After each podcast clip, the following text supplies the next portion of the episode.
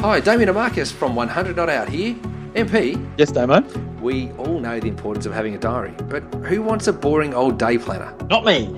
Enter the Journey of Me, Ta-da! the incredible eight month wellness journal designed especially for wellness peeps like you. Yes, Damo, this beautiful eight-month wellness guide is filled with questions, planners, exercises, reflective notes, and more.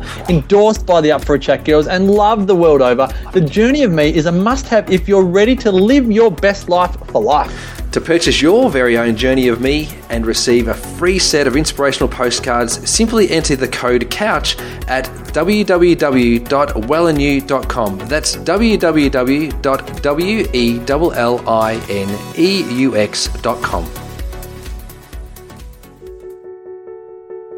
TheWellnessCouch.com, streaming wellness into your lives. The Real Food Reel is a fresh and educational podcast dedicated to your health. We get real on current research, debunk food myths, and educate you on how to just eat real food. Your host, Steph Lowe, the natural nutritionist, is one of Australia's leading sports nutritionists, passionate about simplifying nutrition and addicted to coconut lattes, smoothies, and sweet potato. If you love the show, then please leave us a review on iTunes. Share the Real Food Reel with your friends and continue to spread the real food love. And welcome back to the Real Food Reel.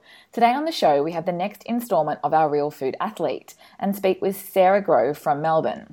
Sarah is a triathlete and triathlon coach, and the other half of Holistic Endurance Tri Coaching.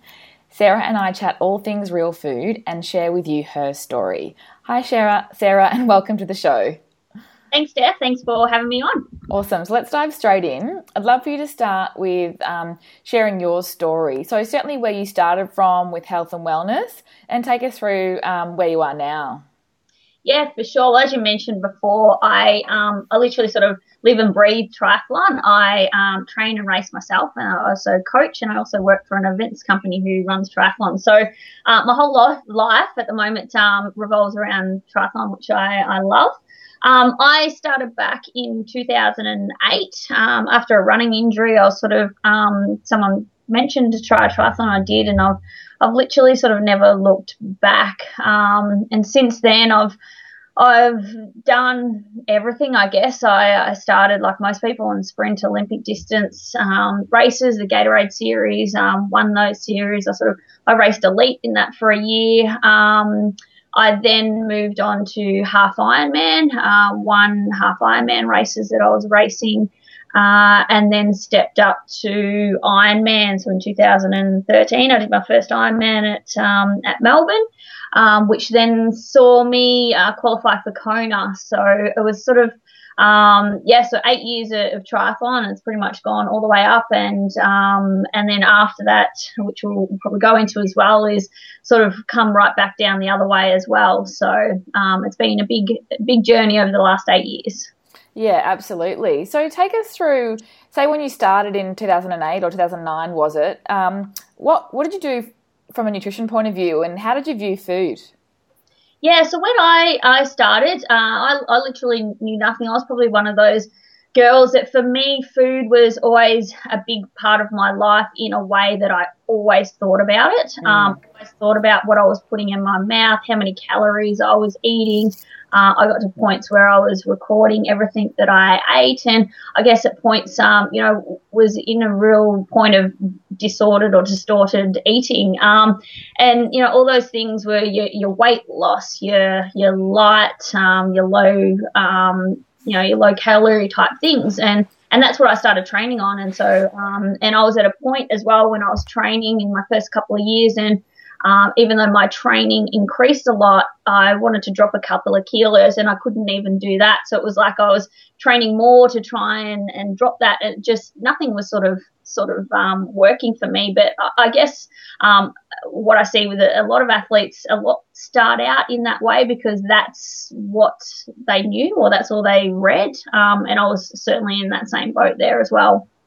Yeah, so certainly it sounds like because that was a little while ago now as well. So that the world thought low fat was the answer, and certainly we were taught to count calories or move more and eat less to create that uh, weight loss, that that deficit. So you know, it's, it's almost not your fault that you got caught up in that because that was all we knew, as you said. Yeah, exactly. Yeah. Yeah. So then, do you, do you know what your light bulb was? Like, when did you start moving away from low fat um, into real food? And then take us through what that means, what real food means to you now. Yeah, so for me, it was actually a really, um, I suppose, a journey of probably about three years um, as I progressed through my triathlon and I um, went into half Ironman. Uh, my recovery process I found was quite long. Um, so it took me for my first half Ironman, it took me probably three months to recover from that, which is quite significant. Um, to have a, a half Ironman at the start of the year and then um, not be able to race or uh, or function properly um, for three months after that. Mm. And um, again, at that same time, I was still eating. I was you know quite high carb for races. Uh, my big thing, and I used to tell everyone, you know, my pre-race meal was lasagna and garlic bread, um, and that was my thing. And and I actually now look back now, and every single half or full Ironman race that I've I've um, competed in, even though I've done well and and won um, a lot of those, that uh, there was not one race that I didn't have to stop and go to the toilet, um, mm. and I didn't think that I just thought that was normal. I'm like, oh, okay, well, I'm going to be out there for four or five or ten hours, what it's going to be. I'm going to have to go to the toilet, and I I did, and um, that was part of my plan that I planned that that was going to happen. Um, so um, it wasn't until after, um, well, the process I went to Half Ironman, we're champs in 2012, and things started to unravel for me. Uh, I started to get really fatigued. Um, I was training and then having to sleep after training. Um, I started to to really lose performance not only in training but also just generally in life. Um, things started to starts to really unravel. And but I managed to get through to Ironman. Um, again, got through that, but I knew something wasn't right, and so I went and saw um, doctors and dietitians to do tests. You know, these standard blood tests. Okay, you need to eat more meat, you need to do less training, and you'll be okay. Um, so to a point, I did that, but I knew it was more than that. So yeah, so I then went and saw a, a dietitian, and again, that same message was coming across: is okay, well you need to eat more fuel for what you're training. So up and go, honey on bread, all those type of things. And it was just at that point, I'm like, this this isn't right. There's something's not quite right. But that was the message I was getting. So I continued through that year, right through to, to Kona that year. And then um, I literally fell on my feet, um, off my feet really, and, and um, couldn't function. So I went to then um, to then sort of source more information from different sources, I guess, and and that's when I started um, doing more of my own, um, you know, research and and just on what my body felt right, and seeing a, a naturopath, and um, you know, just coming back to again just to to real food. Getting I cut. Um, I was going through a point when I would eat something and I'd be feel bloated, but I thought again I thought that was normal. Yeah. Um, so yeah, so it really took me to falling into a, a, big hole to actually come to that realization that something's not right. Yeah. Yeah, you make some key points there. I think um, certainly the digestive problems in training and racing, and even what you say on a day to day basis with food that you're consuming, there is this overarching, um, I guess, thought that that is normal, that, that that is a part of triathlon. And we're really clear that it's not it's not normal to have digestive problems and it's certainly something you need to address if your body is responding that way to food so I think it's good that you've certainly been able to identify that. But the recovery that you've mentioned, I mean, three months is significant for a race that takes, I know it takes you four hours something. So that there obviously, to me, it sounds like there was a lot of perhaps inflammation occurring from training and lifestyle and nutrition, but it also sounds like, um, you know, that's improved since eating real food, has it? Yeah, it has definitely. So that's um, one of my biggest things that uh, when I started working in naturopath that to to really focus on that recovery process. Um, I'm still in a process. So after well, well I haven't raced a, a long distance for now. Um, coming on two years. So I'm start, I'm going to come back racing half Ironman this year, and I which I can't wait to you know, implement uh, completely different strategies and see uh, the different outcomes that that will have, um, particularly on race day nutrition, but then also the recovery side of things. Um, but I've been racing bike races, which are, you know, they can be two or three hour races. Uh, and now for me, I might have two or three or four days of um, feeling flat. Um, some sometimes not at all. So uh, that that recovery process is um, significantly improved, but something I'm certainly still still working on. Yeah, absolutely. But I think it's great that you have taken that time away from the sport to look at how you can do things differently because naturally we know you're a great athlete, you've won your age group across many distances, but I'm sure you probably wonder how different it would have been or even how better you could have gone if you know if you knew what you know now. Yeah, and that's the thing and I think when I, I do look back is that because I was winning races I felt, I guess at the time that it wasn't really an issue that I was still winning and and that that were they were goals of mine. But I'm like, okay, how where could I have actually gone from there? Um, and a, a, big key one for me is is my first half Ironman is actually my PB for a half Ironman. Um, I still won races after that, but I was actually slower times. Um. And so I look at things like that. Um, and then, and for me, a big one was would be that health and happiness in between the training and racing. Uh, I got to a point where I wasn't happy or enjoying what I was doing at all, and and that was really hard for me, given uh, that I'm a triathlon coach, and to not have that happiness within myself, I found it then um, that little bit more challenging to to impart that on my athletes, um, and that for me was a big thing of stepping away um, from training and racing myself because I needed to get that back um, because I owed that to my athletes, and that's you know that's it, what I you know want to impart on my athletes to be able to enjoy what you're doing. And I wasn't. I got to a point when I wasn't enjoying it at all. Yeah, absolutely. And you've got to be able to walk the talk. And you know, I've done something similar in terms of taking a back step and rebuilding in a different way. And I think that you know it's going to be fantastic to see you back out there doing seventy point threes and um, you know, fueling your body with natural whole foods, which we'll cover shortly, but also just the day to day stuff. What you mentioned is really important because, you know, we're not um, elite athletes, we're not getting paid for this. So when it becomes your entire life and you're exhausted, so your social life suffers or your health and well being suffers, it's there's there's no point. There's got to be another way.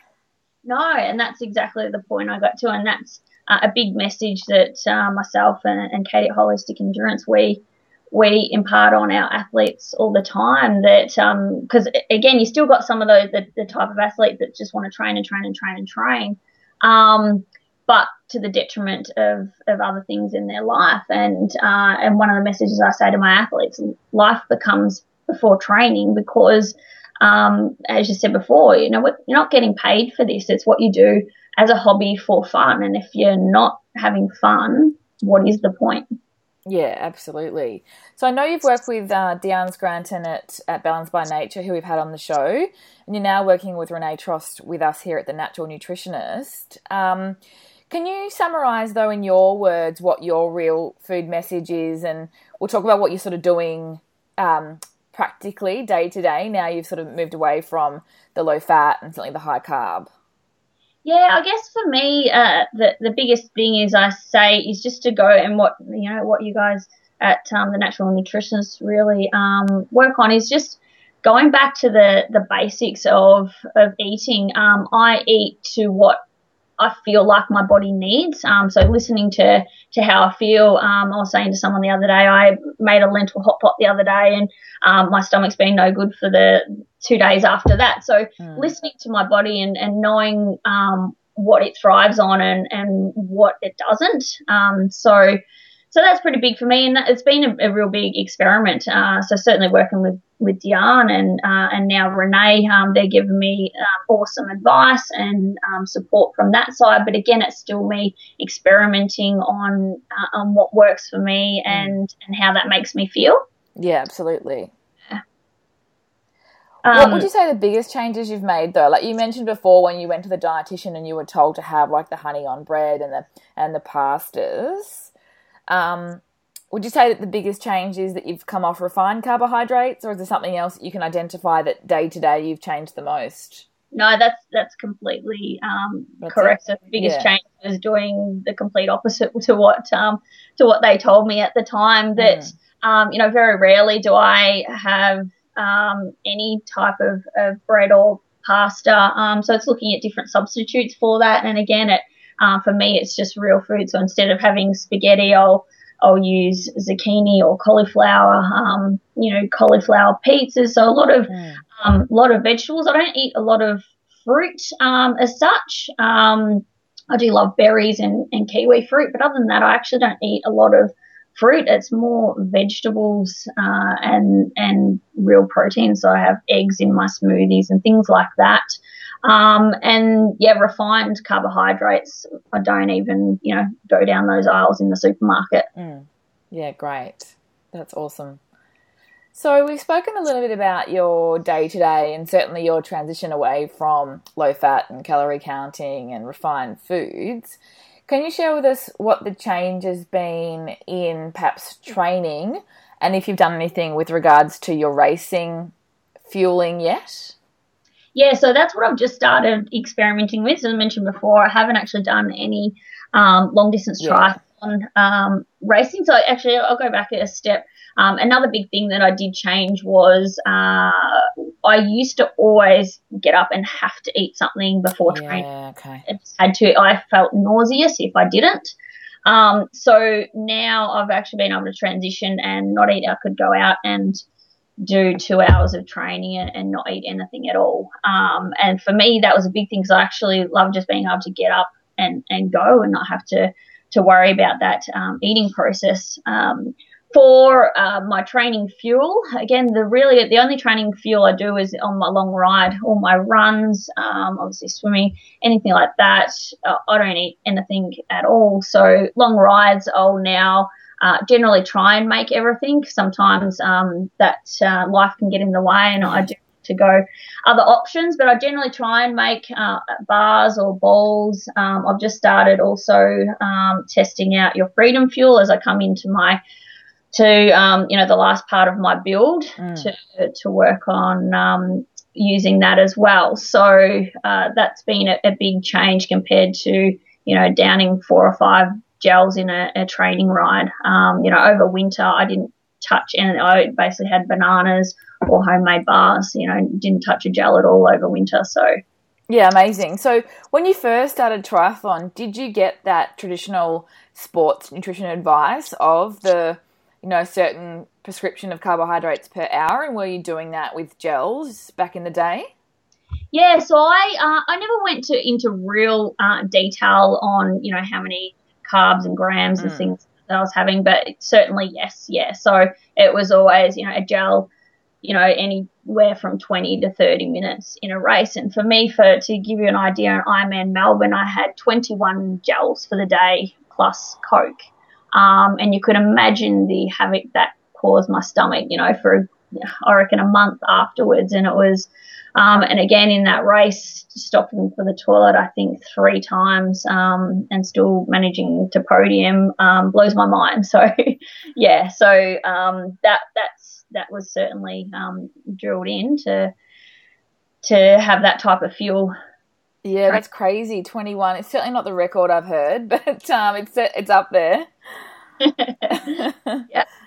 Oh well, it's good to hear you've made the transition and you're starting to experiment with, um, you know, with natural options. And I think it, both in both day to day and sports nutrition, you've made some great points about it being, um, I guess, your role to figure out what you need. Like a nutritionist or a naturopath is a fantastic guide, and we're certainly here to educate you and help remove the guesswork. But ultimately, the individual needs to work out what they need day to day and certainly in training, go out there and practice a few strategies, refine over the build, and and come up with what they're comfortable with for race day. Yeah, exactly, and that's what it uh, it all comes down to. Because as you know, that everyone's different. You know, and the same with training. Um, how I train one athlete could be completely different to the next athlete. How they respond to different things and their motivators and all that sort of thing. So um, you know, keeping it um, to what I feel is right for my body now that I know how to listen to my body Yeah. and know how to understand my body. I, I couldn't have done that, you know, four or five years ago because I just um, I didn't know what to look for, I guess. Um, but now that I do, um, I can look out for those signs on, um, you know, when it does feel good.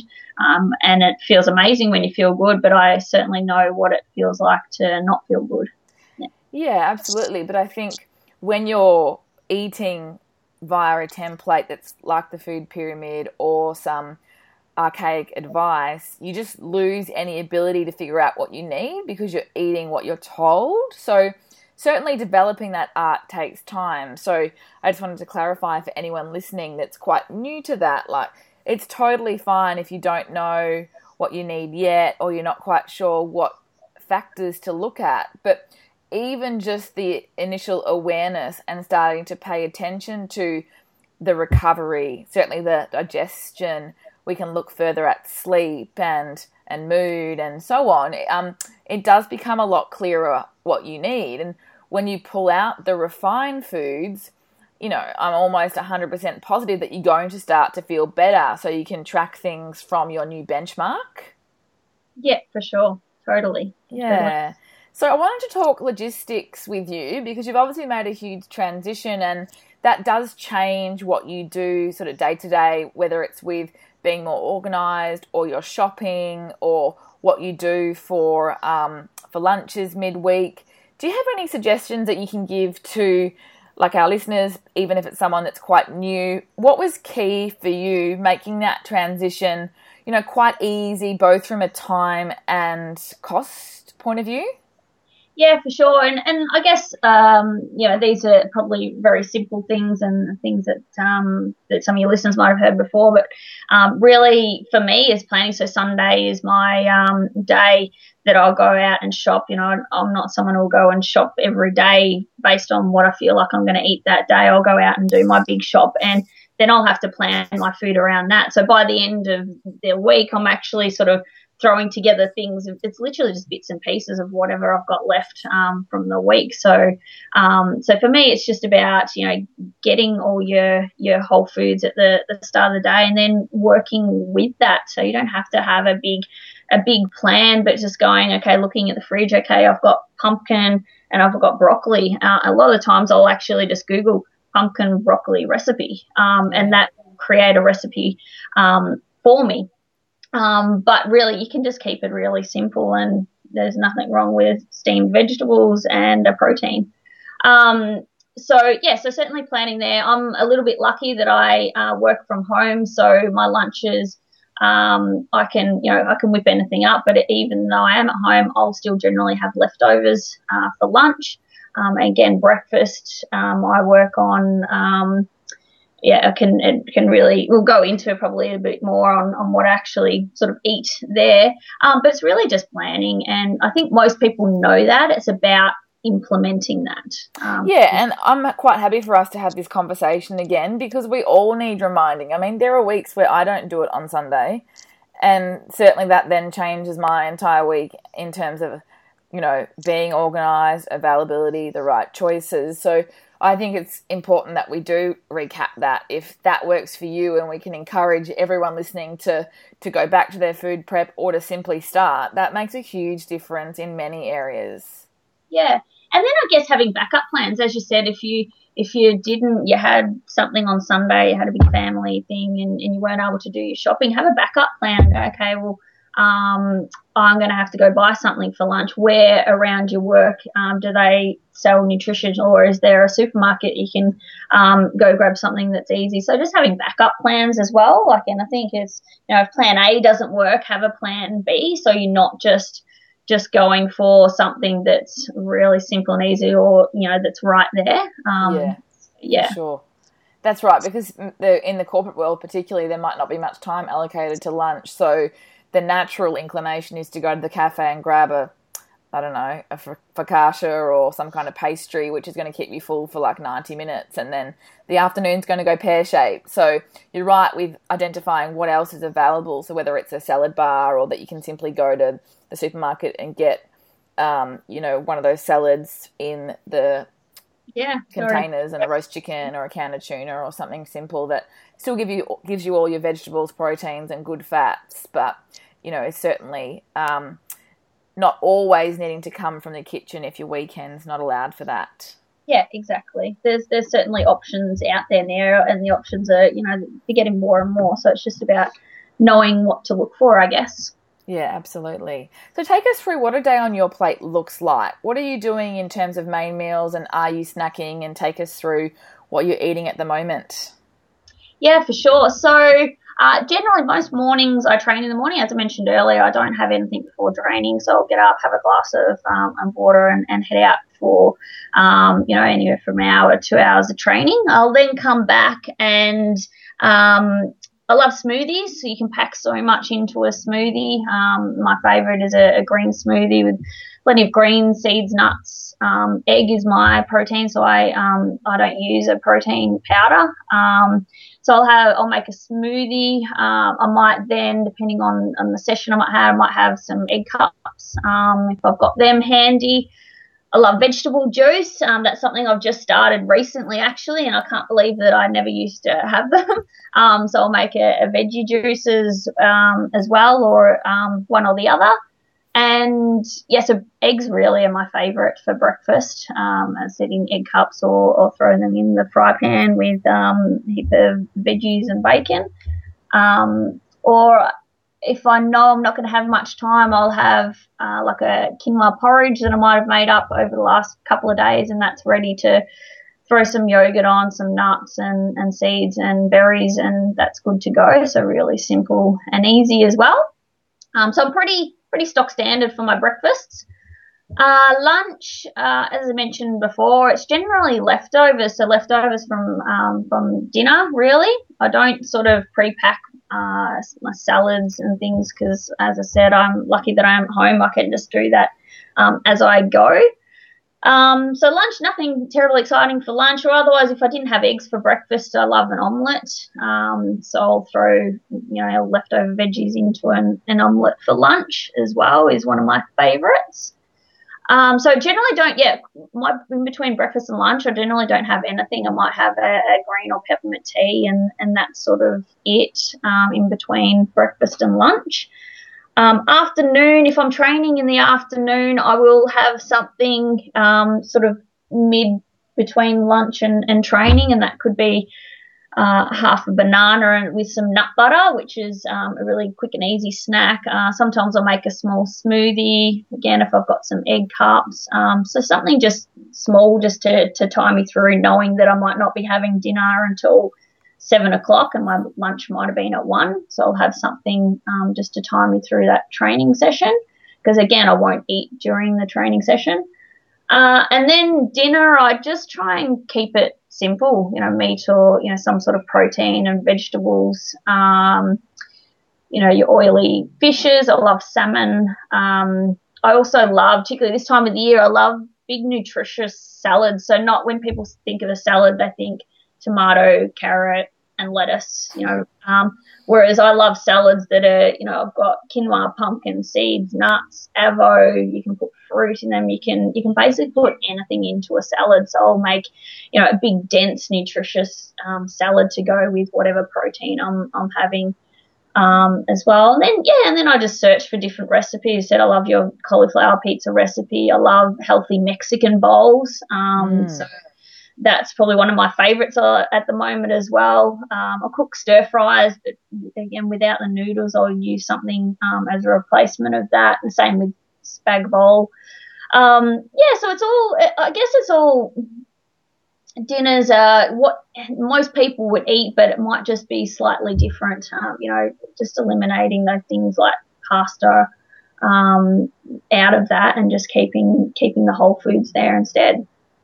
Yeah, awesome. Some great ideas there. So thank you for sharing. Now, take us through what's happening next for you. Have you got some things you want to share with regards to either future races or holistic endurance?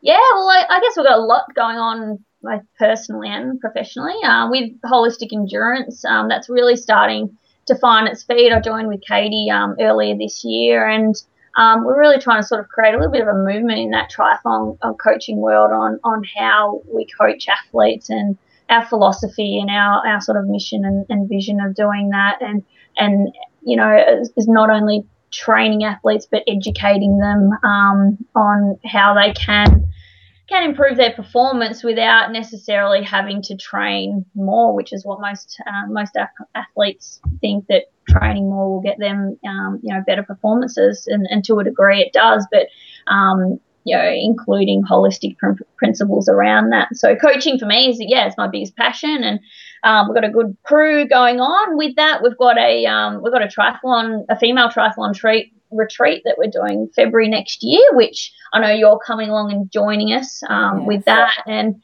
our camps that we do, and, and this one is a, a female specific one. They're just, I guess, incorporate um, again different principles. So not just going out and and flogging yourself for three days straight at a camp, and then taking a week or two weeks to recover from. You know, we include holistic endurance philosophies like yoga, natural nutrition, mindfulness, and and so much more with those camps. So yeah, we've got um, that one locked in and a few other things in, in the pipeline there. So that's all very exciting. Yeah, that sounds um, awesome. Yeah, yeah. Uh, personally, yeah, I mentioned earlier, I've got some races. Um, I'm keeping on the di- down low at the moment. Yeah, I can tell. You're not telling us which one you're going to be at. Um, yeah, there will be a couple of halves this year. I'm actually, and, and the reason I actually uh, I'm not um, mentioning is because I haven't actually entered any. Um, mm. So we're lucky now that races aren't entering, uh, so aren't selling out uh, immediately. So I've mm. got um, it's got a little bit of time up my sleeve. But no, I'm actually leading or training up to to Shepparton and or Ballarat. So that's where I'm looking at the moment. And for me, um, it's about just having that test run of again that will be my first race that um, I will implement totally different, um, particularly nutritional strategies. My training strategy has been completely different as well. So I'm actually really looking forward to getting out there. I have um, not putting any expectations on myself. Um, it's just really going out and, and testing the body. Um, with with how that goes, so I'm actually um, yeah I'm excited to be back out racing at, at that level again. Yeah, that's awesome. I can't wait to see how you go. All right. Before we wrap up today, Sarah, can you share with us where our listeners can find you? Yeah, so I uh, I love social media. I uh, I use it quite a bit. Both um, probably Instagram is my favorite. Um, you can find me there, triathlete underscore motivation. We also have holistic endurance, so you can check both of our, those out on Instagram and the same with Facebook. So we've got uh, our holistic endurance Facebook, which we share share plenty of um, knowledge and information on there. And then I also have Sarah Grove Triathlon Coach on Facebook as well. So um, so listeners can certainly get in contact with myself um, or us at Holistic Endurance through through those ones. Excellent. That's so awesome. Thanks for sharing your story, Sarah. And I look forward to seeing what's coming for you in the next month and certainly into 2016. Great. Thank you very much, Steph. All right. We'll speak to you soon. Cheers. This has been a production of TheWellnessCouch.com. Check us out on Facebook and join in the conversation on Facebook.com forward slash The Wellness Couch. Subscribe to each show on iTunes and check us out on Twitter. The Wellness Couch, streaming wellness into your lives. Whilst the Wellness Couch presenter endeavor to provide accurate and helpful information to their listeners, these podcasts cannot take into account individual circumstances and are not intended to be a substitute for health and medical advice from a qualified health professional. You should always seek the advice of a qualified health professional before acting on any of the information provided by any of the Wellness Couch podcasts.